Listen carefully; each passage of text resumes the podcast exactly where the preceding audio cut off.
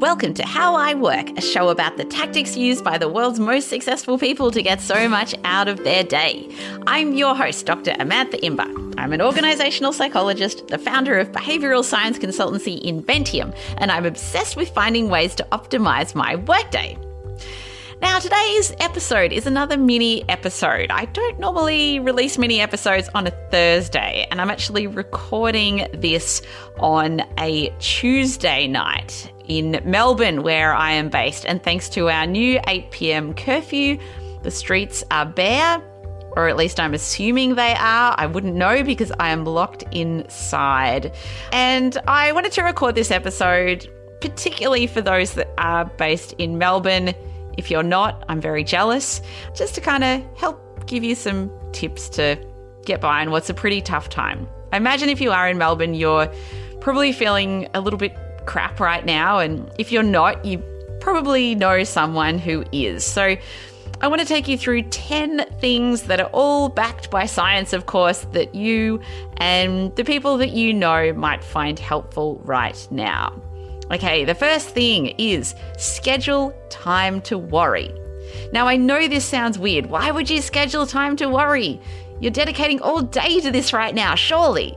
But research suggests that if we actually take a note, like write down all our worries when they come to mind, and then forget about them, and then when your scheduled worry time arrives in your diary, just go to town worrying then. So basically, keep your worries to a certain time of day, almost like making a meeting with yourself to worry.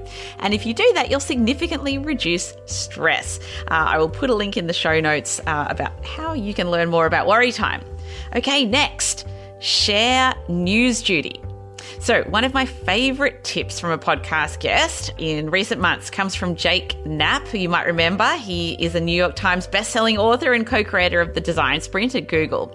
So, what Jake talked about on this particular episode is to avoid hitting refresh every few minutes on his local news site over in Seattle in America and feeling constantly anxious and or depressed, he shares news duty with his wife. So they take it in turns each day to check the news and report the important headlines back to the other person.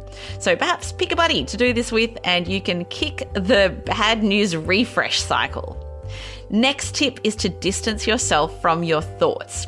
So your mind is probably filled with lots of stressful thoughts right now, but remember, thoughts only have power over you if you let them.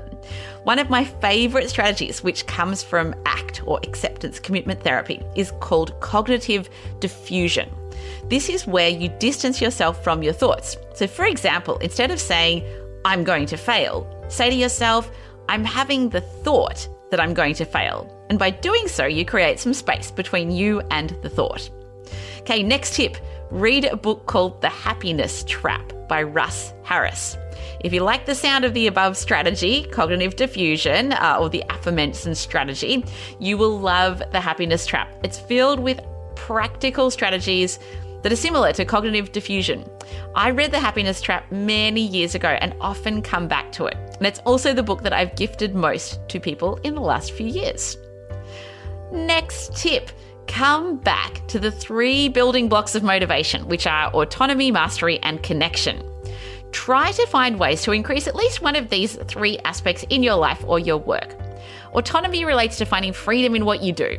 So, if you're lucky enough to have a job right now, think about how you can create more freedom around what you do and how you choose to do it.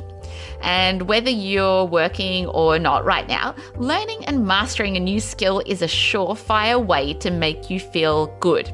And finally, connection. Prioritize human connection, even if it's only via phone or video calls right now. Next strategy remember, this too shall pass. I'm personally not very good at remembering quotes, but this is one that I come back to often. Right now, six weeks seems like an eternity.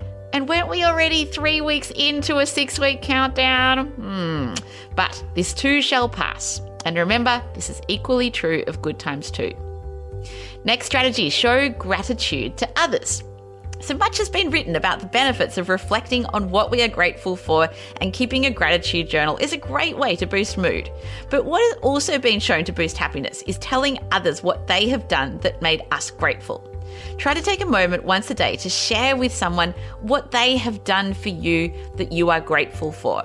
Not only will you feel great, but you'll spark some joy for your gratitude maker too. All right, couple more strategies. Stop trying to solve people's problems and just listen. So, when people around you are anxious and sharing their stresses with you, it can be really easy to go into fix it mode. More often than not, this doesn't actually help. As humans, what we really crave is someone to listen to us, understand us, and not judge us. So, stop offering up solutions and just listen. Next strategy perfect is the enemy of good. Now is not the time to place high expectations on yourself, which I know, easier said than done. Lower your standards. Don't try to be perfect. One of the mums on my year one WhatsApp group shared that if she can get her daughter to stay focused for just two hours a day in virtual school, it's been a good day. And if they make it to lunchtime, brilliant. Cheers to that. And finally, if all else fails, send funny memes. I think we all intuitively know that humour reduces stress. We didn't need researchers to prove this. Please send me your best ones. I am at amantha at inventium.com.au for no other reason than for my own personal amusement. And my email is always in the show notes if you want to reach out. I hope today was helpful, and I'll be back next week with the normal schedule of interviews being released on Thursdays. So that's it for today.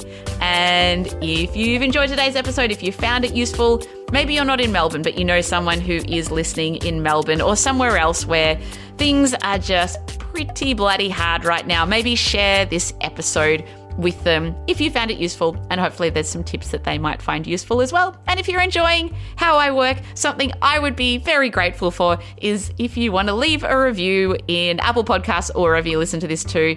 I love getting listener feedback. Thank you to the hundreds of people that have done so. That's it for today, and I'll see you next time.